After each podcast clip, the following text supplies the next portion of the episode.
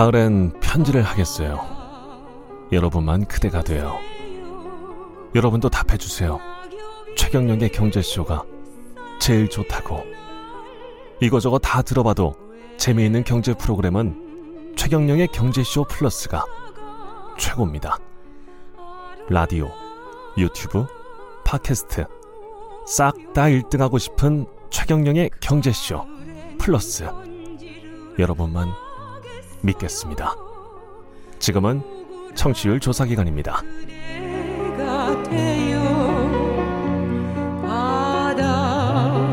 예, 청취율 조사 기간입니다. 최경영의 경제쇼 플러스 주말에는 이익이 따따블로 되는 최경영의 경제쇼 플러스 시작하겠습니다. 저는 진실탐사 엔터테이너 최경영입니다.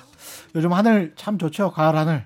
예, 어디론가 훌쩍 떠나고 싶지만 코로나 19 때문에 어떻게 해야 될까 망설이시는 분들 여기에 파란 하늘과 여행이 아주 잘 어울리는 예, 건축계의 BTS 예, 그거 아이돌 유현준 교수 홍익대학교 유현준 교수 나와 계십니다. 안녕하십니까? 네, 안녕하세요. 왜 안 읽으세요? 진과 뒷모습이 닮았죠. 이건 너무 너무했어. 어, 닮았습니다, 근데. 네. 뒷모습은 아니고 뒷모습이 닮은. 이거는 제가 그대로 읽잖아요. 그럼 BTS 팬들 아멘 아미들한테 올매 맞아. 그래서 뒷모습은 뒷모습이 닮았다 이런 이야기도 안 해야 돼. 이건 유현준 교수님한테도 안 좋아요. 네. 절대 안 닮았습니다. 네. 예 그리고 어렵게 또 시간을 내주신 한 분 있죠. 예 둘째 재롱에 시간 가는 줄 모르고 있을 오윤혜 씨를 대타로 빈자리를 채워주시는 분입니다. 행사계의 유재석 이라는 예 개그맨 이동엽 씨 나오고 계십니다. 네, 안녕하세요. 반갑습니다. 개그맨 이동효입니다. 이렇게 얘기해가지고 누군지 모를 수 있습니다. 예 네, 개미 파마가. 개미 범어가 네, 출렁출렁 넘실넘실. 출렁출렁 네, 넘실 배를 넘실. 좀 넣어요. 안경 올려줘요. 너무 좋아요. 이렇게 유행어를 좀 여러 개 네. 가지고 있는 개그맨 이동효입니다. 이게 유행어였어요. 유행어였죠. 서울 사람이에요. 이런 것들. 서울 사람이에요. 이거는 어디서 들어본 것 같아요. 그거 제가 했던 겁니다. 제가 만들어낸 거 아닙니까? 아 그러시군요. 네, 이 모르시면 개미 파마가 이렇게 개미 했었죠.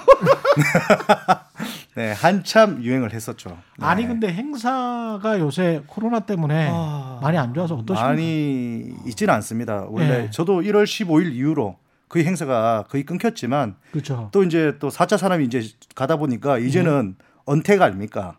네, 예. 행사를 언택으로 해요? 언택으로 합니다. 어떻게? 어, 이제는 이제 영상을 보면서 예. 직접 행사하는 사람들만 나오고 관객들은 이제 핸드폰으로 보든지 뭐 너튜브로 보든지 이렇게 하는 거죠.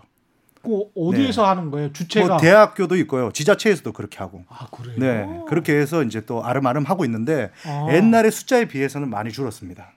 그러면 들어오시는 분들은 돈을 내고 들어와야 되는 거예요? 어, 그런 뭐 행사도 있고 예. 아니면 무료로 하지만 이제 회사 측이나 광고. 아니면 아니면 어. 학교 측에서 광고나 협찬이 네, 있고. 그런 식으로 이제 어떤 지불을 하는 경우가 있죠. 어. 네. 야 이게 행사 업계도 이런 식으로 이제 네. 생존. 어쨌든 제가 이 방송 한다는 거는 행사가 많이 없다는 얘기입니다. 저, 저 부르기 힘들거든요. 그렇죠, 그렇죠, 그렇죠. 네, 아무리 방송에 불러도 예. 무한도전이 절 불러도 안 갔거든요. 그런 행사해야 되니까.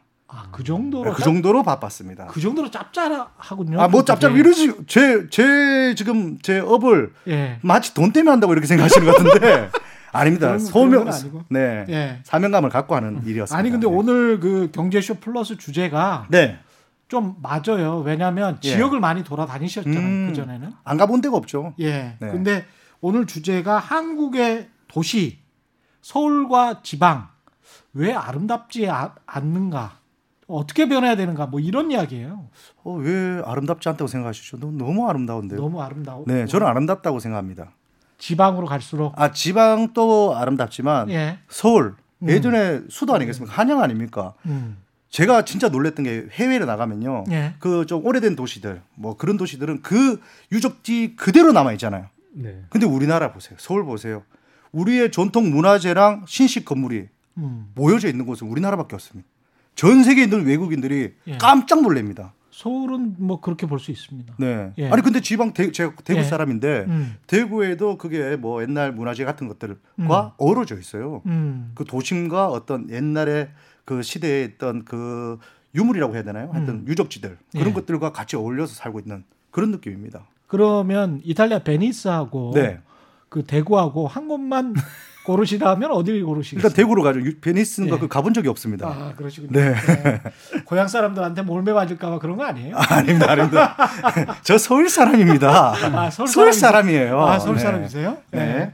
알겠습니다. 이 이런 의견에 관해서는 어떻게 굉장히 소수일 것 같긴 합니다만은. 예. 아, 서울입니까? 예. 네. 한국의 생각하십니까? 도시에 관해서는 네. 어떻게 생각하십니까? 아니 뭐 예. 이게 객관적으로 베니스는 전 세계에서 비행기 타고서 구경 가는 사람들이 있지만 그렇죠. 대구에는 전 세계에서 비행기 타고 구경하는 사람들이 없잖아. 아니 대구 공항이 아직 많이 안 만들 국제 공항으로 되면 됩니다. 신공항이 뚫리면 많이 올 수도 있습니다. 네. 그러면 뭐 같은 국제 공항이 있는 청주 같은 데도 잘 안 가잖아요. 그렇죠. 아, 그렇죠. 네. 그. 이유가 뭡니까? 그거를 하나하나씩 설명을 해 주시고 그 네. 개선 방향 같은 음. 것들 그런 네. 것들을 말씀해 주실 것 같아요. 예. 일단은 그 우리가 만들어진 도시가 형성된 시기가 좀 차이가 있는 것 같아요. 베니스가 만들어졌던 시기와 20세기 이후에 만들어진 도시잖아요. 우리. 그러네. 어. 예. 근데 전 세계 도시는 둘로 나뉩니다. 하나는 자동차가 발명되기 이전에 만들어진 도시가 있고 음. 아, 아, 다른 것은 자동차가 발명된 이후에 만들어진 도시. 근데 그게 되게 차이가 많이 나요. 음. 왜냐면 자동차 발명되기 이전의 도시들은 대부분 다 사람 중심으로 그렇죠. 걸어 다니면서 골목길이 형성되고 음. 아기자기하고 무엇보다도 그때 당시에는 교통이 발달하지 않았기 때문에 건축 자재를 구하기가 힘들었거든요. 네. 예. 그 주변에 있는 걸로만 지어야 되는 거예요. 음. 돌이나 나무나 이런 걸로만 아. 네. 그 지역에서만 생산되는 건축 자재. 그러니까 건물들이 되게 어떻게 보면 통일감이 있고 예. 그리고 토목 기술이 발달하지 않았기 때문에 건축물을 지을 때도 지형을 많이 바꾸지 않고 지어요. 음. 아. 근데 현대에 만들어진 도시들은 토목 기술도 발달했고 자동차도 있어야 되고 그다음에 건축 자재는 전 세계 어디서든지 다 수입이 되고 음. 어. 그러니까 사실은 우리나라의 청주의 뒷골목에 가는 풍경이랑 대구의 뒷골목에 가는 풍경이 별 차이가 없죠. 네, 맞습니다. 비슷비슷하게 콘크리트로 지어지고 음. 자동차를 위한 주차장과 도로가 만들어져 있고 그다음에 아파트를 짓게 되면은 그냥 불도저로 산을 깎아가지고 건물을 네. 짓고 음. 그러니까 휴먼 스케일이 아닌 게 되고 자동차 중심의 도시도 되고 음. 네, 개선이 없는 도시가 만들어지고 그래서 사실 현대 도시가 조금 덜 아름답게 느껴질 수는 있죠.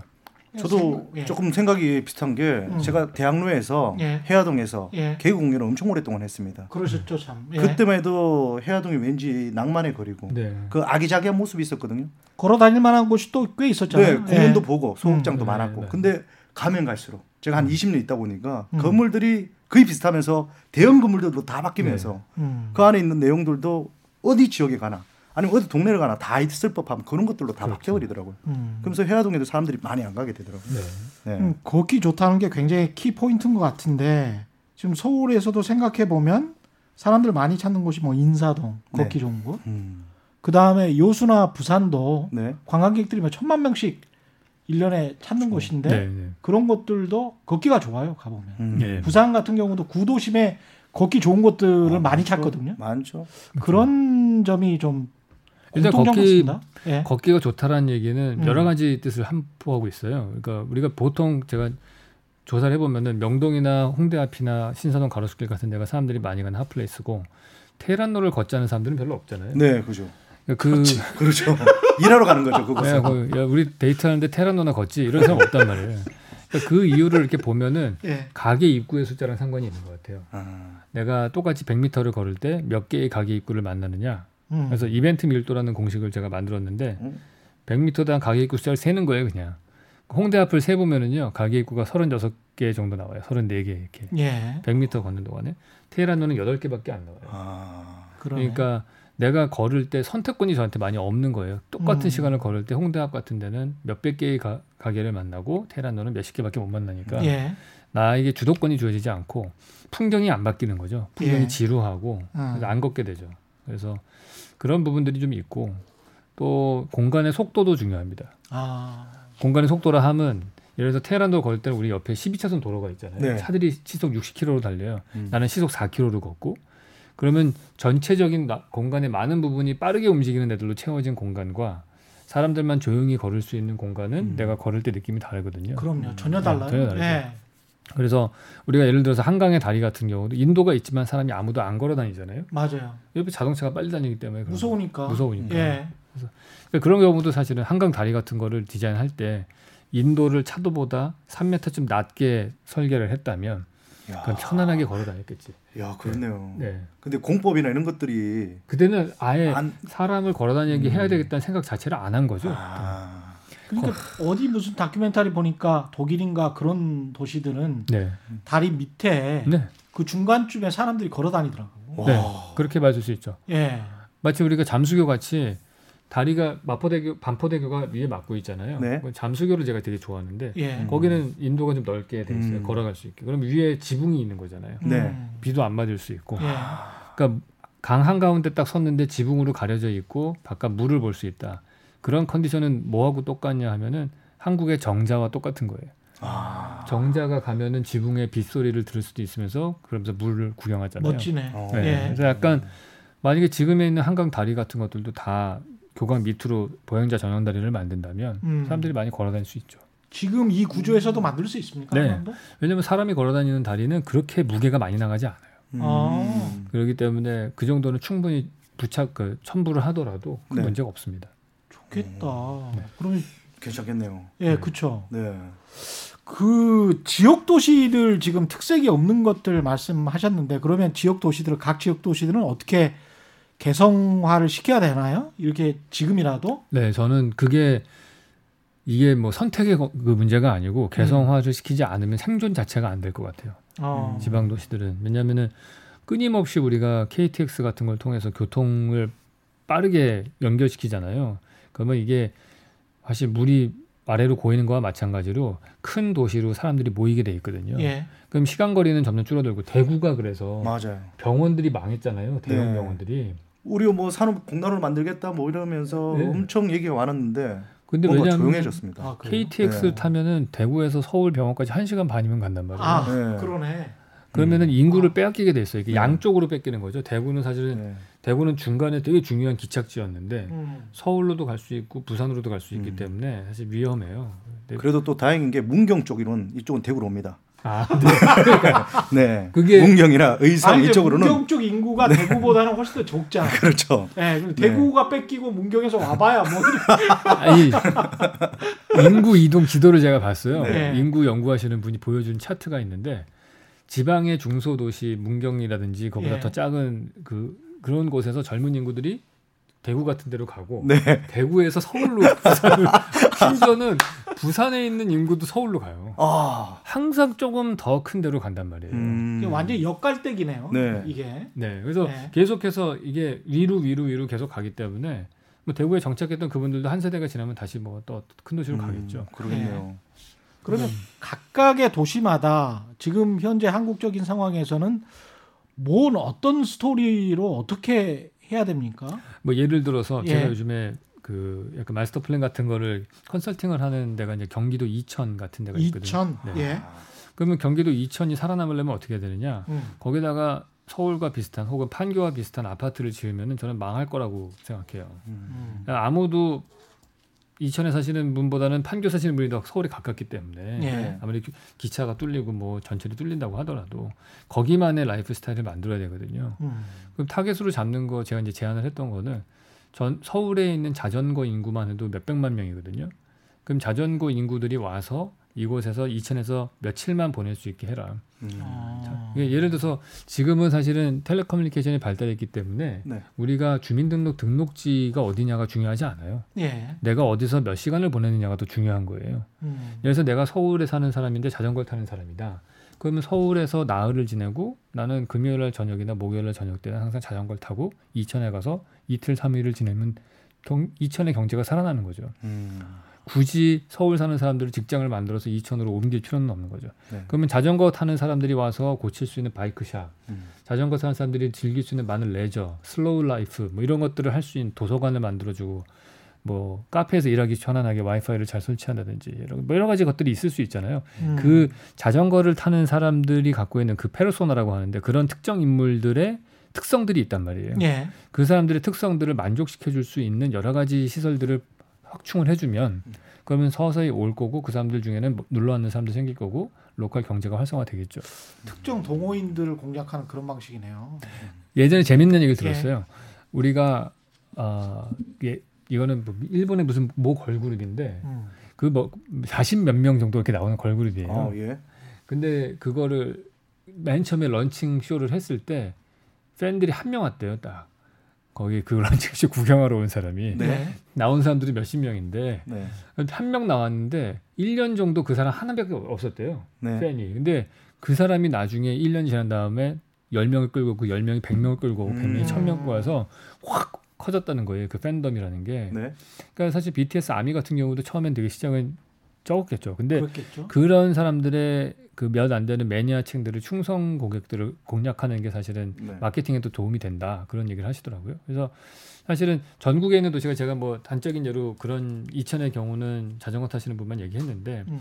그 대전 같은 경우는 또 다를 것이고 네. 예. 뭐다 다를 거. 예전 에 대전도 제가 하나 컨설팅을 한 적이 있는데 예. 대전 같은 경우에 타겟으로 잡은 거는 대전의 가장 큰 장점이 뭐냐면은 대전은 모든 도시에서 한 시간 이내에 다 올 수 있어요. 어, 그렇네요. 그렇죠. 중간에 예. 있으니까. 근데 그한 시간 이내에 올 수 있는데 대전이 갖고 있는 가장 큰 자산은 다름 아닌 연구인들의 연구 능력, 아. 두뇌들. 예. 예. 거기 카이스트도 있죠. 예. 각종 연구 단지 다 많단 말이에요. 예. 네. 근데 이 문제는 여기를 졸업하신 분들이 대부분 다 창업은 테란노 가서 해요.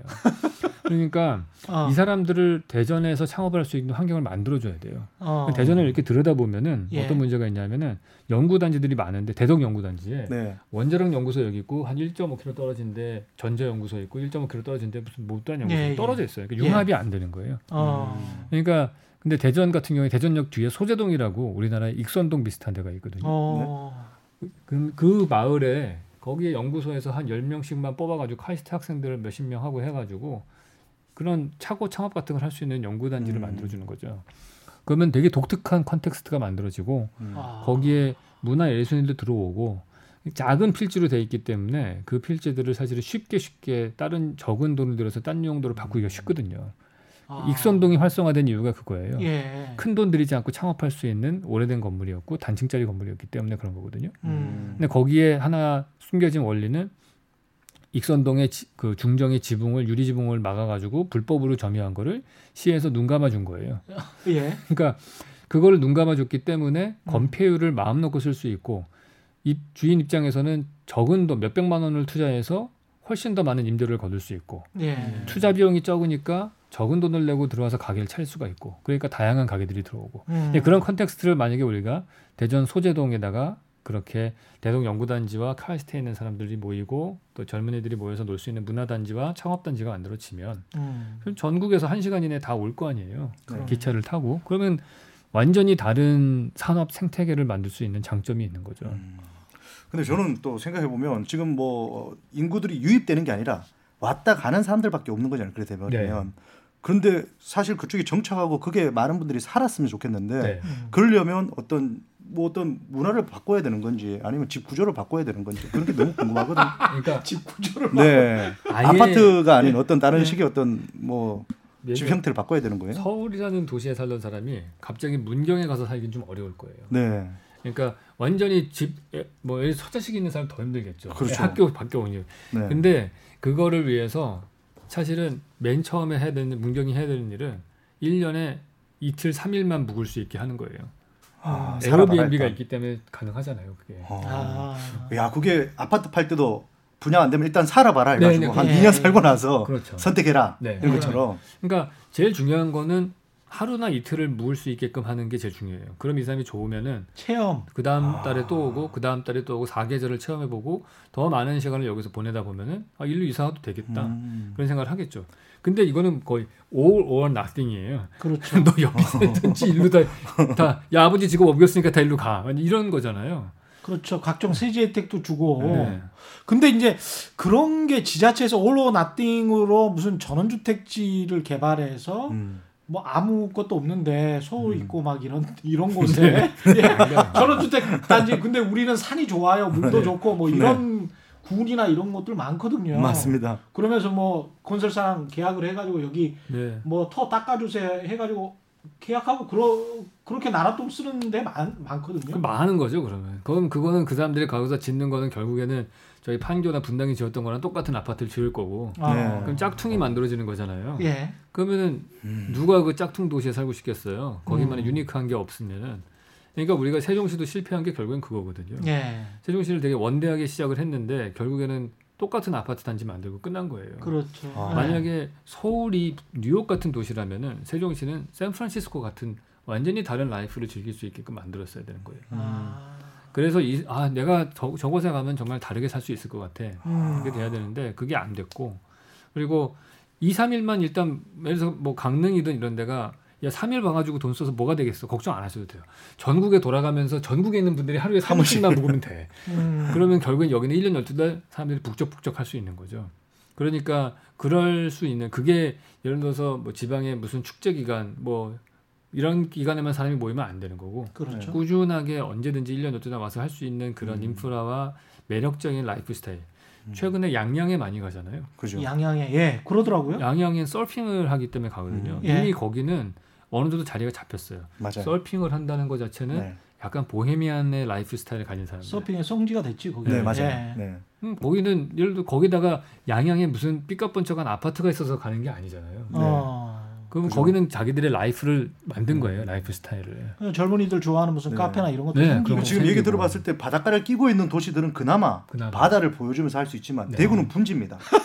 산밖에 없- 여기 가도 산이고 저기 가도 산이고 그걸 굳이 대구 가서 산 볼 필요도 없는 게 서울에도 서울은 산이 두 좋은 아, 산들이 더 많아. 북한산 참 좋아. 대구는 팔공산 말고 높은 산도 없어. 심지어는 앞산이라고 하나 있는데 그냥 앞에 있는 산을 앞산이라거든요. 그냥 앞에 있다고. 그래요? 네, 근데 크 높지는 않는데. 예. 그럼 대구는- 대구는 어떻게 해야 됩니까 도대체? 대구는 더운 사람- 걸막 체험시켜야 됩니까? 저는 대구는 사람이 매력적이던데 되게. 사람이 매력적이니까. 제가 이렇게 전국에 다니면서 기차역을 가서 보면은 네. 대구 분들이 옷 제일 잘 입더라고요. 어, 어, 그렇죠. 패션의 도시였습니다. 패션의 예전에 도시더라고요. 섬유 공장들이 네. 많았어요. 예. 그래서 예. 왜냐면 대구의 특징은 제가 볼 때는 우리나라에서 맨 먼저 산업화가 됐던 데고 그렇죠. 그렇기 때문에 어. 보이지 않게 엄청난 자본이 축적돼 있어요. 네, 맞습니다. 대구 은행이 엄청나거든요. 그렇습니다. 다른 도시들의 지방 은행들은 별 볼 일 없는데 음. 대구 은행은 맞습니다. 어깨 힘 준단 아, 말이에요. 예. 우리 배당금도 많이 줘요 그쪽이. 네. 예. 그러니까 그만큼 보이지 않는 자본이 많아요. 예. 그거를 이용해서 뭔가를 만들어야죠. 음. 더 자세한 디테일한 대답은 컨설팅 피를 내셔야죠. 아니 근데 가령 이제 지금 사람들이 많이 찾는 것들 있잖아요. 전주 한옥마을이랄지 음. 전주 같은 경우도 한 천만 명 관광객들이 넘는다고 하고 그렇죠. 요수도 뭐 천사백만 명이 음. 일 1년에 찾는다고 하는데 네. 이거는 진짜로 성공을 한 건지 성공의 다른 지자체에 비해서 저는 성공했다고 봐요. 어. 그. 성공의 요인들이 뭡니까? 그러면 이 지자체, 지자체들은? 일단 여수 아빠도 노래가 히트를 쳤기 때문에 글로 많이 가는 것 같고 예. 그런 것들이 어쨌든 내가 성공했다는 의- 그건 뭐냐면은 예. 내가 저곳에 가지 않고서는 가질 수 없는 가치가 거기 있는 거예요. 그 음. 이런 말로 장소성이라는 거죠. 예. 그곳에 예를 들어서 꼭 그곳에 가야만이 내가 얻을 수 있는 게 있어야 되는 거예요. 그러네. 어. 근데 거기 안 가도 얻을 수 있는 거라면은 굳이 음. 안 가는 거예요. 그럼 그 장소는 사실 기억에서 사라지게 되는 아, 거예요. 그럴 수 있네요.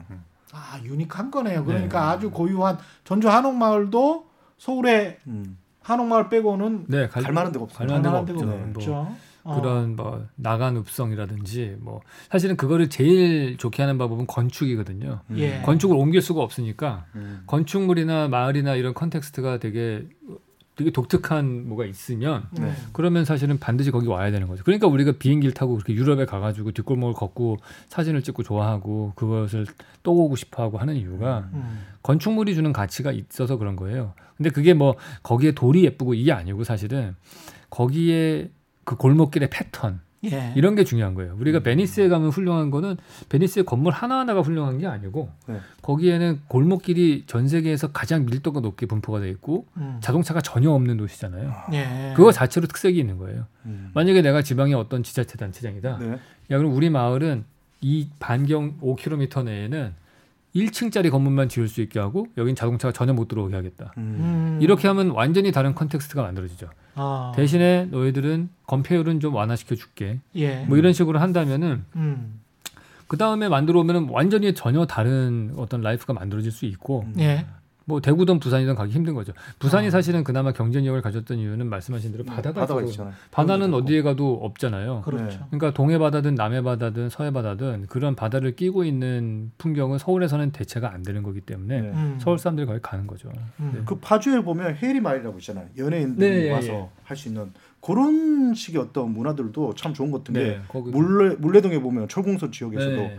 이게 작흥하시는 분들도 맞다, 많고 맞다. 성수동도 있고 예. 그런 데는 저희가 가요. 그렇죠. 예. 그러니까 다 네. 다른 데잖아요. 성수동은 공장이었던 스토리가 데고, 있네. 네네네네. 물레동도 철공소였던 데고 특히 물레동이나 철공 그 성수동의 특징은 뭐냐면 예. 네. 공장 건물이었던 데라서 그래요. 맞아요. 예. 근데 공장 건물이라는 건 뭐냐면은 음. 필지의 크기가 좀 커요. 음. 2, 300평짜리고 그 다음에 기둥 간격이 넓고 천정고가 높은 청고도 건물이에요. 높더라고. 층고가 네. 높고 예. 그러니까 그게 높고.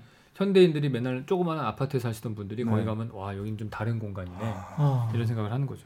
음. 그 밖에서 질문이 들어왔는데 유럽은 대부분이 그때 뭐 미- 2차 세계 네. 대전 때 많이 무너진 건물들이 많아서 네. 새로 지은 건물들도 많은데 네. 그 오래된 건물들만 그러면 경쟁력이 있는 건가? 아 그건 아닌 것 같아요. 예. 여기서 이게 중요한 얘기인데 음. 베를린 같은 경우나 뭐 이런 많은 도시들 다 폭격으로 다 없어졌단 말이에요. 예. 다시 지었는데 그때 다시 안 지은 거는 뭐냐 도로는 그대로 뒀잖아요. 그러니까 필지의 디자인은 그대로 유지가 된 거예요. 아. 음. 그러니까 되게 중요한 건 우리가 보존해야 되는 거는 건물 하나하나보다는 사실은 골목길의 모양, 음. 도로의 패턴 네. 이런 게 만약에 지금이라도 베니스가 뭐 아- 어떻게 안 좋아져 가지고 건물을 다시 지어야 된다? 예. 그렇다고 하더라도 그 골목길의 관계는 하나도 안 바뀐단 말이에요. 네. 그렇기 때문에 거기 근데 그게 유럽은 왜 가능했느냐? 음. 유럽은 우리나라보다도 벌써 몇백 년 전부터 자본주의가 되고 성 중심으로 이게 밀도가 높은 공간 구조가 만들어져서 성 중심으로. 네. 예. 이게 약간 이게 역사 얘기를 하자면은 좀 지루할 수도 있는데 여- 예. 유럽이나 일본 같은 도시들은 봉건 사회였잖아요. 네. 옆 동네들이랑 계속 싸워요. 네. 그러면 살아남을 방법은 성을 써야 되는 거예요. 음. 성을 성벽을 딱 쌓고 나면은 이 안에 살려면 다 여기 들어가 살아야 되는 거예요. 네. 그. 밀도가 높은 막 3, 4층짜리 빌딩이 있는 그런 예. 오래된 도시들도 그런 건물이 음. 지어지는 거죠.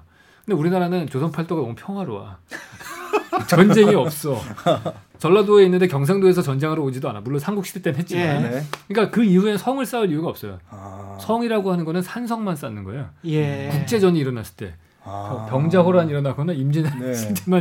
필요한 거예요. 그러니까 그러네. 그리고 거기다 우리나라는 온도를 썼잖아요. 네. 음. 그러니까 고층 건물이 없어요. 그러니까 도시가 안 만들어졌어요. 그러니까 예전에 만들어진 어떤 도시의 그러니까 이 패턴이라고 하는 거를 지금 쓰기가 좀 적합하지 않은 그런 음. 거죠. 그래서 어쩔 수 없이 대부분 다 그런 2차 세계 대전 이후에 자, 그 자동차가 발명된 이후에 대부분 다 만들어졌기 때문에 그런 특징들이 많이 사라진 거죠. 지방 도시들 이야기 끝나고 이제 서울 이야기하기 전에 시골 있지 않습니까? 시골. 네.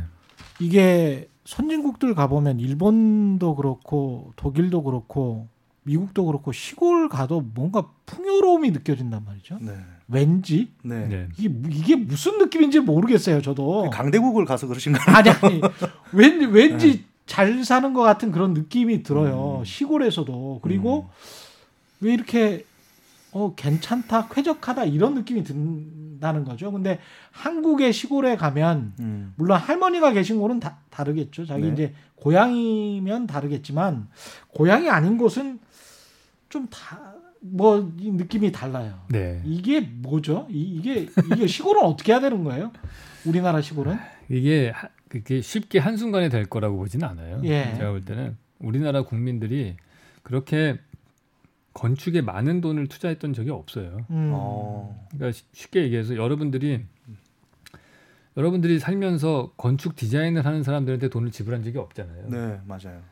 그런 나라에서 좋은 디자인의 건물이 있을 거라고 기대하는 것 자체가 말이 안 되는 거죠. 음. 우리나라의 BTS 같은 거- 그런 그룹이 나온 거는 우리는 음반 사는데 돈을 많이 썼던 적이 있잖아요. 음. 90년대, 2000년대. 네네. 어. 결국에는 비례하는 거예요. 내가 돈을 많이 쓰면은 옷 사는데 돈을 많이 쓰면 패션 산업이 발달하는 거고 음. 건축은 근데 많은 분들은 그렇게 얘기하시겠죠. 아, 나 집 엄청 비싼데 네. 그거 사는데 돈 다 물론 건설사들은 돈을 벌었겠죠. 음. 아파트 그러네. 업자들은. 네. 근데 그 건설사들은 사실은 몇 명 안 되는 설계 사무소에 내가 돈 주고 헐값에 디자인을 받아서 찍어내는 공장 생산만 한 거란 말이에요.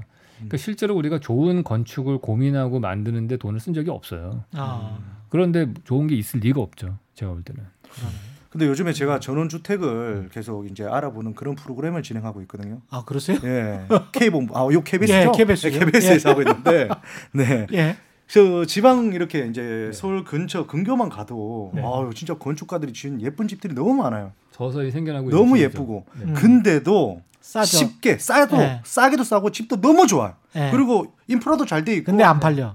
아, 그래요. 잘 안 팔려. 안 팔리죠. 그 얘기를 하고 싶었는데 네, 아. 사람들이 선호를 안 합니다. 저도 너무 예뻐, 좋아. 하지만 사- 그쪽에 살고 싶지는 않아요. 그렇죠. 그, 그런 데는 3일만 살면 돼. 1년 중에. 그러니까 네. 3일보다도 한 달에 한 번 정도 이렇게. 어, 네. 그러니까 그냥 아까 그런 방식으로 해라. 네, 그렇다는 거예요. 완전히 다 들어가긴 힘들어요. 왜냐면 우리는 이미 도시에서 얻는 게 너무 많기 때문에 그래요.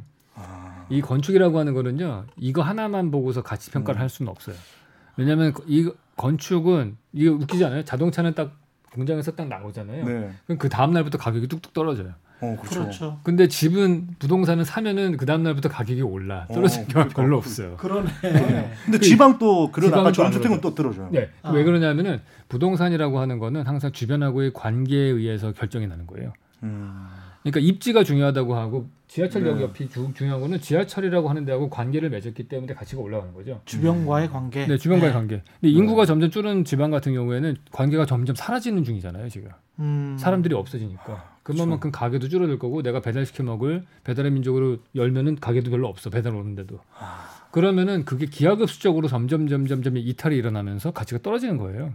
그 얘기 들으면 서울로 더 몰린다는 거예요. 그러면 전 지금 상태로 그냥 두면 그렇게 되는 거예요. 지금 상태로 두면은 대- 대- 마치 중력과 비슷해요. 덩어리가 큰 애일수록 중력이 세잖아요. 예. 끌어당긴단 말이에요. 그거랑 똑같이 가만히 두면은 서울, 부산 중심으로 양극화로 모일 거예요. 음. 그러다 부산도 점점 점점 일로 네. 끌려가겠죠. 예. 사실은 시간 거리가 줄어들수록 이 남한이라고 하는 도시는 거의 한 2, 30년 전에 홍콩 정도 수준이거든요. 아, 이 시간 네, 거리 상으로 네. 보면은 그렇기 때문에 가만히 두면 그렇게 되는 거예요. 그래서 이거를 방법은 아까 제가 말씀드린 대로 계속해서 다른 데를 매력적으로 만들어서 1년에 2, 3일씩이라도 딴 데서 다른 라이프를 네. 살고 싶게끔 만드는 방법밖에 없다. 아니 근데 이게 서울을 통해서 경기도까지 계속 저 교통편을 이렇게 늘려가잖아요. 네. 그러면 그 지역은 더 발전할 줄 알았는데 네. 점점 그 지역이 더 네. 도로가 만들어지면 만들어질수록 서울 쪽으로 다 몰려 들어오고 그렇죠. 그렇죠. 그렇게 되더라고. 9호선도 만들어주고 나서 예. 그 뒤에 뭐 예를 들면 저 뭐 판교나 그쪽 가는 길 쪽에 더 잘 될 줄 알았는데 다 강남으로 나와버린다 하더라고요. 아니 맞습니다. 평택에서 KTX 뭐 이런 이야기 하면서 예. 서울까지 뭐 50분 네. 출퇴근 가능 이렇게 이제 현수막 크게 붙여놔요 아파트에서. 네. 예. 그러니까 이제 서울 출퇴근할 사람들이 여기까지 와서 살 수도 있다 뭐 이런 식인 거거든요. 예. 그렇죠. 근데 중요한 거는 일자리는 계속 서울에 있는 거죠.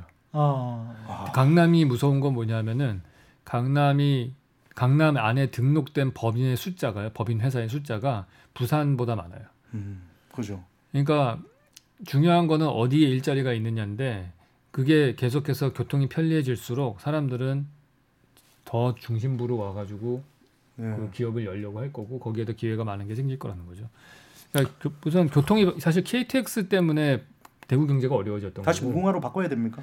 그럼 대구도 살고 다 살 거 아닙니까? 네. 아 무궁화나 비둘기 네, 통일로 이런 거로 다시 바꿔야 돼. 비둘기. 서울 오는데 8시간 이상 걸리게 만들어야 예. 됩니다. 12시간 정도. 네, 계속 막 돌아가든 계속 정차역을 엄청 많이 만들어 가지고 지하철보다 더 많이 서는 거예요. 네. 네. 새로운 시도인데요. 네, 큰일 났습니다. 서울 쪽으로 다 올라오려고 하네요. 아니 근데 그 그렇다고 뭐 서울이 좋냐 그러면은 세계적인 도시들과 비교해서 서울의 경쟁력은 어떻게 평가를 받습니까? 저는 굉장히 높다고 생각을 해요. 아 그래요? 네. 예. 서울은 되게 경쟁력이 있고요. 예. 되게 아름다운 도시에 속한다. 음. 여러 가지로 봐야 되지만은 뭐 소프트웨어적인 것, 운영 방식 이런 것들 봤을 때 되게 좋고요. 무엇보다 제일 서울이 좋은 거는 네. 안전해요. 치안. 예. 네, 서울만큼 안전한 데가 없어요. 그게 범죄율도 떨어질 낮을 뿐더러 또 하나는 의료보험이 되게 잘 돼 있잖아요. 아, 그렇죠. 아. 예. 이런 도시가 없어요, 사실. 병원도 되게 정말 좋은 가까이 좋은 도시인데 예. 사실은 더 제가 볼 때는 조금만 더 우리가 노력하면은 거의 런던과 뉴욕을 제칠 수 있을 거라고 저는 봐요. 기대를 합니다. 런던과 뉴욕을 네. 제칠 정도로. 그러고 싶어요, 저는 진짜. 그런 어. 국제적인 도시로 될수 있을 아니, 거라고. 그러지 마세요. 봅니다. 땅값 더 올라갑니다. 아니, 그러니까 그거를 더 뭔가 지금하고는 다르게 예. 그 모든 서울 지역의 땅값이 올라갈 필요는 없겠지만은 예. 사실 저는 지금 너무 말이 안 되게 비싼 거거든요. 그렇죠. 너무 예. 말이 안 되게 비싸서 그, 음. 그 정도로 국제 도시도 아닌데 이렇게 비싼 것 같아요. 제가 볼 때는. 음. 그래서 그리고 집도 사실은 별 제가 볼 때는 전 깜짝 놀란 게 좋지도 않아요. 어, 좋지도 않은데 내가 이 집 팔면은 이 집 팔면 유주지에 가가지고 수영장 딸린 집에 살 수 있는데 아니, 그렇죠. 한, 이게 왜 이렇게 비싸지? 저 지금 강남에 있는 집 하나 좀 괜찮은 거 팔면 한 마을을 살 수 있어요. 네, 진짜 그- 그럴 것 같아요. 그 마을을 사서 네, 제가 말 유지가 될 수도 있고 예. 천장도 할 수 있고 할 수 있을 것 같은데. 아니 근데 미국 네. 맨하탄 한복판에 있는 아파트도 네. 굉장히 깔끔하고 그다음 뷰가 네, 전망이 장난이 아니거든요. 정말 그렇죠. 엄청 끝내주거든요. 네. 그런데 그런 것도 지금 서울 강남의 아파트 가격보다 못한 것들 많아요. 네. 지금 서울 강남 아파트들이 너무 비쌉니다. 예, 3.3 제곱미터당 1억씩 한 1억 정도 하더라고요. 해버리니까 네. 그러면 그 조그만한 게 30억 이렇게 되는데 네. 30억이면 엄청난 곳들을 살 수가 있는데 그렇죠. 옛날에 그래서 뭐 90년대 때 도쿄의 땅을 다 파면 미국 전체를 살 수 있다는 음. 얘기도 있었잖아요. 예, 네. 그 정도로 된 상태라고 보는데 이게 또 어떤 어떤 또 부동산 전문가분은 그러더라고요. 음. 다른 선진국의 도시에 비해서 아직까지도 제일 비싼 집값은 그렇게 비싼 편이 아니다. 음. 그렇게 얘기하신 분들도 있어요. 음. 그래서 어느 게 더 맞는 말인지 모르겠는데 저 제가 이제 미국에 있을 때 설계 사무소에서 2000년대 초반에 아파트 맨하탄에 지었는데 그 가격 생각해 보면은 진짜 그 당시에 2000 2004년도 예, 이때의 아파트가 한 40억 50억 했었거든요. 예, 그 당시에 와, 예. 그 제일 당시에. 싼게뭐 예, 오. 비싼 거는 뭐20 million이니까 얼마입니까? 예. 그러니까 뭐 네. 그 200억. 예, 뭐 그런 거 펜트하우스는 막 그랬고 그랬는데, 음. 그러니까 그런 것 엄청나게 비싼 것들이 인- 그 high-end market은 사실은 아직 서울은 그 정도까지는 아닌 것 같은데. 그렇죠. 네. 예. 근데 우리가 생각 우려되는 거는 중산층의 집이 너무 비싸요.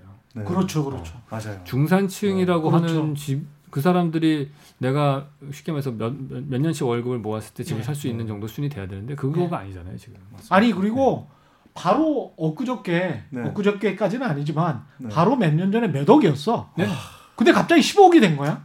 네. 그리고 갑자기 20억이 된 거예요. 그러니까 어 이게 왜 이 가격이지? 이렇게 생각이 드는 거예요 지금 사람들이. 제가 14년도에 결혼을 네. 했거든요. 신혼집을 사자고 아내가 얘기했을 때 기다려라. 그때도 높다 했거든요. 맞아요. 서른 맞아. 네. 그때 그랬어. 네, 100제곱미터 뭐 이렇게 했을 어. 때한 예. 9, 뭐 예. 하면 한 30평 옛날 예, 예. 가, 그 하면 한 5억 6억 네 했었거든요. 맞아요. 너무 비싸. 그는 서울이 진짜 어. 미쳤다 이렇게 해서 안 샀는데 맞아요. 예. 그러나서 세네 배가 더 올라서 이제는 아내한테 말도 못 하고 있습니다. 큰일이죠. 네. 아직도 지금 집이 없는 거죠. 집이 없죠. 예. 네.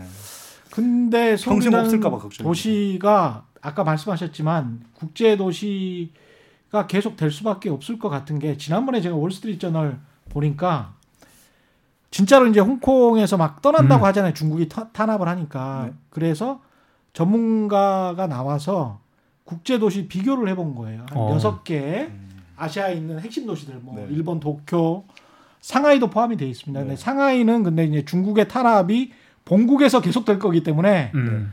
그거를 뭐 경제적인 거나 도심의 항공 수요나 이런 것들 다 비교를 해봤는데 서울이 한 여섯 개 캐터고리 중에서 여섯 개 분야 중에서 1, 2위를 하는 게 네다섯 개예요. 와. 굉장히 높아요. 서울의 네. 경쟁력이. 그거 보고 깜짝 놀랐어요. 진짜 그래요. 예. 저는 근데 좀 걱정스러운 게 그러다 예. 보니까 지으면 엄청 비싸게 팔 수 있으니까 어떻게든 많이 지려고 하고 음. 예쁨보다는 어떻게든 한 매라도 더 넣으려고 집다 보니까 뭐 집의 아름다움 이런 것들은 없는데 이게 앞으로 뭐 만약에 세대가 점점 가다 보면 저 건축물을 왜 우리가 네. 했을까라는 그런 생각이 되게. 안타까워요. 되게 제- 제가 최근에 하는 프로젝트 중에 하나가 송도에다가 하는 게 하나 있는데 음.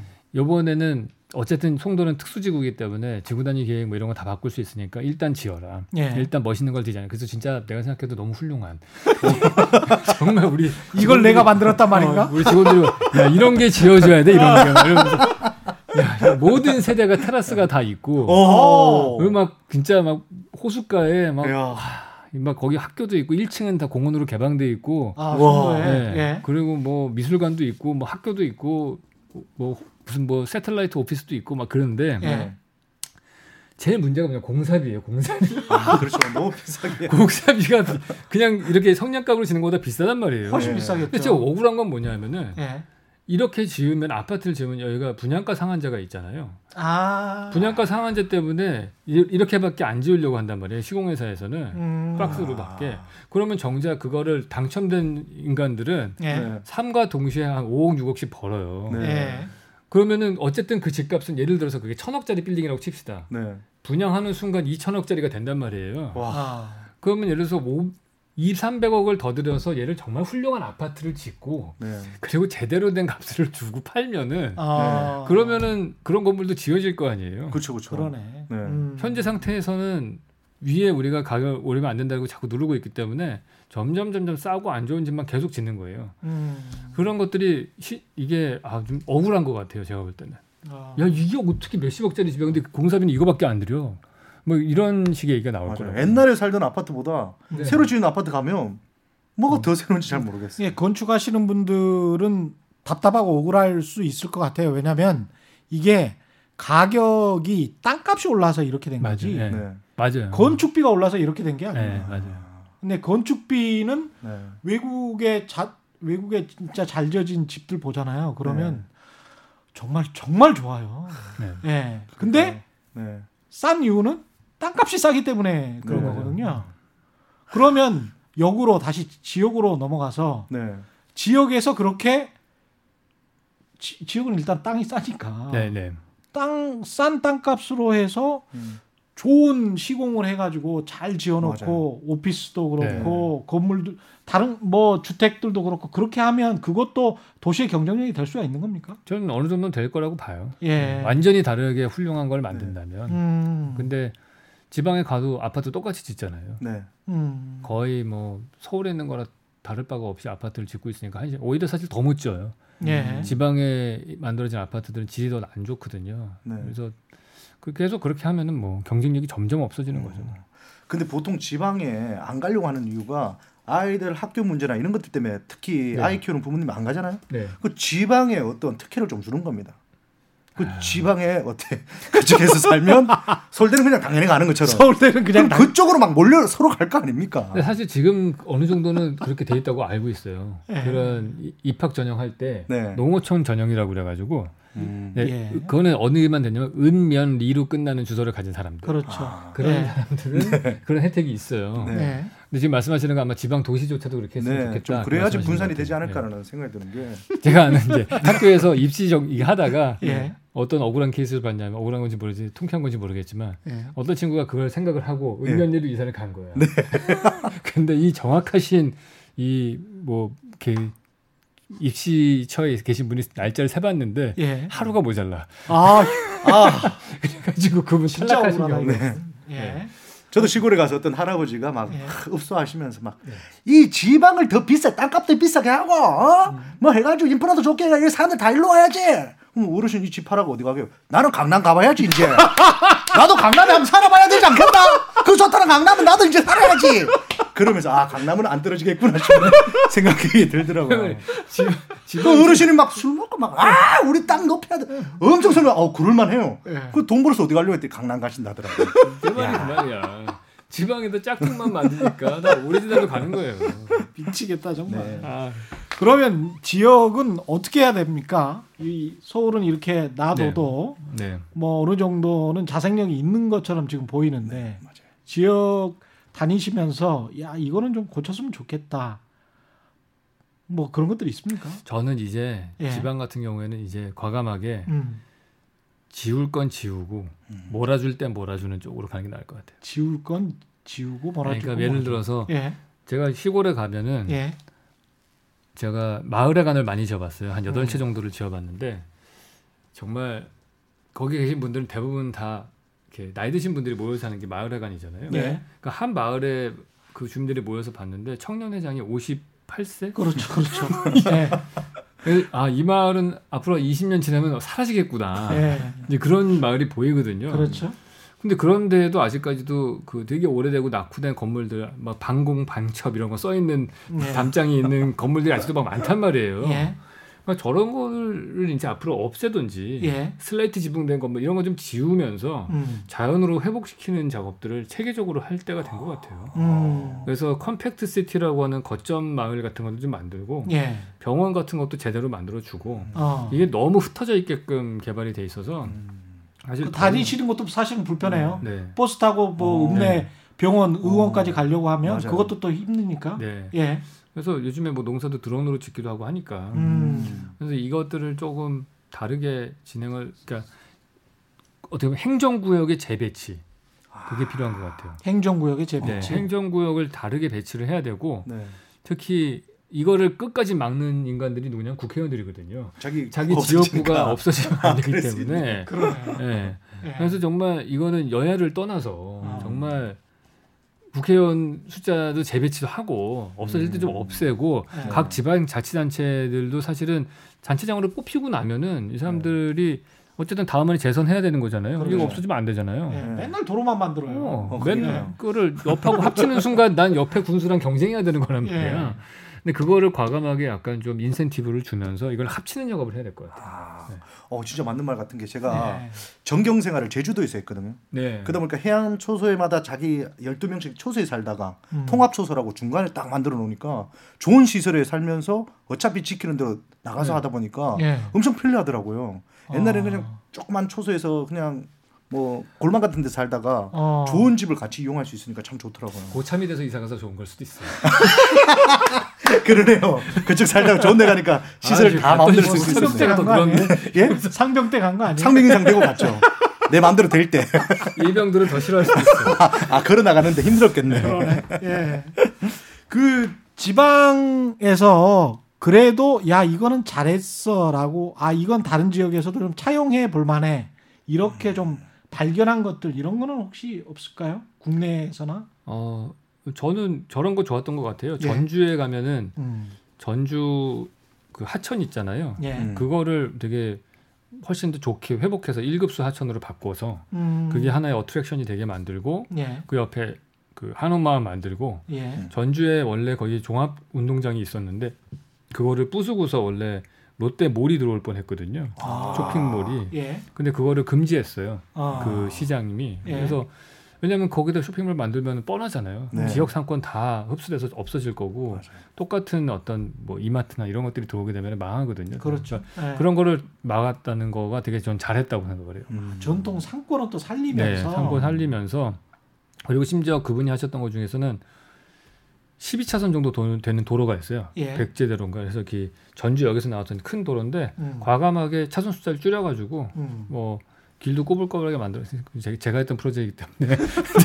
근데 이렇게 해서 나무도 더 많이 심고. 예. 근데 그때 돈이 없잖아요. 예. 정부에서. 그 전주시에서. 그래서 그때 그 계셨던 그 공무원분이 생각해낸 아이디어가 산림청의 예산을 갖고 와서 나무를 심은 거예요. 아. 거기에 심어서 그 지역이 예전에는 막 낙후되고 사람이 점점 떠나는 그런 슬럼화가 돼가는 중이었는데 이제 그게 거꾸로 바뀌었어요. 음. 그런 것들. 그것도 아이디어고 저는 서울도 그렇고 지역도 그렇고 그 수도권도 마찬가지인데 제 눈에는 제- 제일 꼴보기 싫은 게 네. 뭐가 있습니까? 모텔 있지 않습니까? 아니 왜 모텔이 그렇게 많이 생겼는지 모르겠지만 네. 이게 지금 저 문화도 여행 문화도 가족 중심으로 친구들 중심으로 많이 바뀌고 음. 그게 그렇게 그 이미지도 별로 안 좋거든요. 맞아요. 근데 이제 그걸 우죽순격으로 그렇게 세워놔 버려서 저거 어떻게 하지? 별로 가는 사람도 없는 것 같은데 장사도 많이 안될것 많이. 갈 거예요. 아 그래요? 네, 그게 모텔이 많은 이유는요. 예. 그 너무 나이가 드셔서 이제 모르시는데 젊은 친구들 많이 갈 거예요. 근데 아 그래요? 모텔 모텔이 많은 거를 모텔을 짓는 거를 규제하는 쪽으로 가면 안 되고요. 예. 청년 주거의 질을 높여야죠. 아 차라리 청년 주거의 질이 높은데 음. 내 이성 친구하고 시간을 보낼 데가 없잖아요. 고시원에서 어떻게 시간을 보내겠어요? 그러니까 모텔이 생기는 거예요. 시간 단위로 그거를 아. 즐길 수 있는 공간을 즐길 수 있게 하기 위해서. 아 음. 그러니까 모텔이 생기는 이유는 청년 주거가 안 좋다는 얘기예요. 와. 그러네. 네. 아. 그렇 음. 그렇게 해석을 해야 되겠네. 그러니까 학교 옆에도 모텔 있고 그러니까 네. 네. 학부형 입장에서는 어우 이게 너무 꼴 보기 싫은 거예요. 네, 그걸 보기 싫죠. 예. 그런 거 규제가 있을 텐데 학교 앞에서 몇그 미터까지는 안 근처에서 되고 200m 예. 이내에는 그런 거못 네. 두게 하는 게 있는데 근데- 200m 지나자마자 있을 수 있어요. 예. 아니면 모텔이 먼저 생기고 아. 학교가 그 다음에 생기는 어. 경우도 있기 때문에 그 신도시들이나 뭐 이렇게 불락화된 네. 신도시들 가면 음. 너무 모텔이 많이 생기니까 그게 네. 그걸 어떻게 좀 가족형 호텔이나 네. 뭐 이렇게 좀 쾌적하게 외부에서도 보기도 음. 그렇고 맞습니다. 공원 같은 시설로 바꾸기 그런 아이디어는 없을까 그런 생각이 들더라고요. 그리고 여러 예. 가지 이제 문화가 뭐 어떻게 보면은 음. 뭐 모텔에 젊은 친구들만 가는 게 아니고 불륜 커플들도 많이 가죠. 네. 이제 그런 것들이 좀 더 개방적인 문화가 된다든지 음. 그게 사실은 도시 내에 그러한 어떻게 보면은 바람직하지 않다 치워버리고 싶은 어떤 네. 건물이 많이 생긴다는 얘기는 예. 그만큼 우리 사회가 투명하지 않다는 얘기인 거예요. 음. 예. 왜 외국에는 모텔이 왜 없겠어요? 그러니까 우리나라만큼 모텔이 많지 않은 이유는 외국에는 그냥 뭐 이혼을 하든지 네. 아니면 남자친구 집에 가서 하든지 네. 한다는 여러 가지가 있겠죠. 네. 예. 시간을 보낸다든지 예. 뭐 여러 가지 다른 그냥 공개적으로 할 수 있는 음. 것들이 많잖아요. 음. 근데 그거를 다 억압돼 놓은 상태이기 네. 때문에 결국에는 인간은 다 그 어두운 부분들이 있어서 그것들이 다른 빌딩 형태로 나타나는 것뿐인 거죠. 저는 모텔 이런 것도 참 뭐 어떻게 보면 문제다 아까 뭐 이런 얘기를 하시지만 음. 저는 제일 걱정되는 게 요즘 무슨 거리가 너무 많습니다. 뭐 경리당 거리 어디 아, 거리 하면서 어. 떤 거리를 만들어줘요. 새로운 사람들이 무슨 뭐 새로운 길 우악 가가지고 있다 네, 보면 네, 네. 어느 날 보면 사람들이 싹 빠져서 거기 네. 슬럼화되고 막 네. 이상하게 무섭습니다. 네, 그런 것들이 주변에 지금 서울에도 엄청 많이 생기고 있거든요. 그럼 이것들은 나중에 어떻게 되는 거예요? 이렇게 막 만들어 놨다가 비슷한 거리가 막 생기죠. 네, 비슷해요. 네. 가보면 그 거리에서 네. 거들 떠가지고 다른 동네에 옮겨놓는다. 네. 이 프랜차이즈 같은 느낌이에요. 맞아요, 맞아요, 맞아요. 네. 그게 소비되면 인스타족들이 한 바퀴 쫙 돈 다음에 사진 다 찍고 나면 끝나는 거예요. 그러니까요. 그런 것들도 못 만들게 하든지 뭐 이런 어떤 아니, 못 만들게 할 수는 없겠죠. 못 만들게 할 수는 없지만 네. 그 일단 두 가지로 해결할 수 있는데 우리가 그런 공간을 즐기는 전체의 국민들의 소득 수준이나 이런 문화 수준이 높아져서 네. 지금 현재는 제가 볼 때 그런데 찾아다니는 사람들이 제한적이거든요. 예. 익선동 가가지고 사진 다 찍고 그 전에는 삼청동 가서 사진 다 찍고 그 전에 경리단실 가서 사진 다 찍으면 그 다음에 딴 데로 이동하는 메뚜기 같이 왔다 갔다 하는 거란 말이에요. 예. 그러니까 그런 거를 소비하는 문화층이 좀 늘어나고 사실은 그런 거를 소비하는 사람들이 외지에서 온 사람들에게보다도 그 동네 사람들이 와서 내 집 앞에 걷고 싶은 거리가 돼야 네. 되는 건데 그렇지 못하고 기획된 상품이기 때문에 그런 거거든요. 제가 왜 이런 얘기 하냐면요. 서울에서 그런 거리를 하도 많이 보다가 음. 부산에 갔는데 똑같이 해운대 뒤에 무슨 거리가 생겼다고 갔더니 똑같은 거예요. 네. 아니 부산에 들으면 네, 도대체 그렇죠. 이게 뭐 특색 있는 느낌이 하나도 네. 안 들어가지고 지금 유 교수님 계속 하신 말씀은 지역 특색에 맞는 개성화된 도시를 만들자 뭐 이런 건데. 네. 근데 사실은 개성화된 도시가 아니고 다 서울 짝퉁이 돼버린 네. 그런 상황이네요. 그렇다고 네. 볼수 있죠. 그래서 대구에 김광석 거리가 하나 있거든요. 네. 아, 아 그건 좀 차별화. 그거 좋던데요. 너무 좋아요. 네, 그것도 김광석 씨 이렇게 노래도 네. 부르는 분들도 있고 그러네. 버스킹 하는 것도 있고. 그래서 어. 제가 얘기하면 전 지역에 연예인들이 한 번씩은 다 삽니다. 음. 그 그러네. 사람들이 살았던 거리를 다 만드는 거예요. 뭐 음. 시인이 살았던 아. 마을도 있을 것이고 마을 만들고 예. 그리고 뭐 강주에도 뭐 누구 있을 거고 뭐 부산도 있을 거고 대구에 또 제가 있잖아요. 저희 집 동네는 이동역 거리를 만들어야 돼요. 네. 이 공부해가지고 예. 이름을 쓸 수 있게. 예, 그만해야 될 시간인 네. 것 같습니다. 마무리하기 위해서 예. 던졌습니다. 네. 예.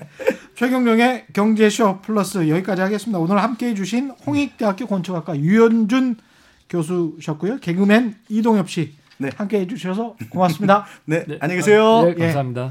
올바른 투자와 올바른 투표는 다르지 않다. 세상에 이익이 따따블로 되는 최경령의 경제쇼 플러스였습니다. 고맙습니다.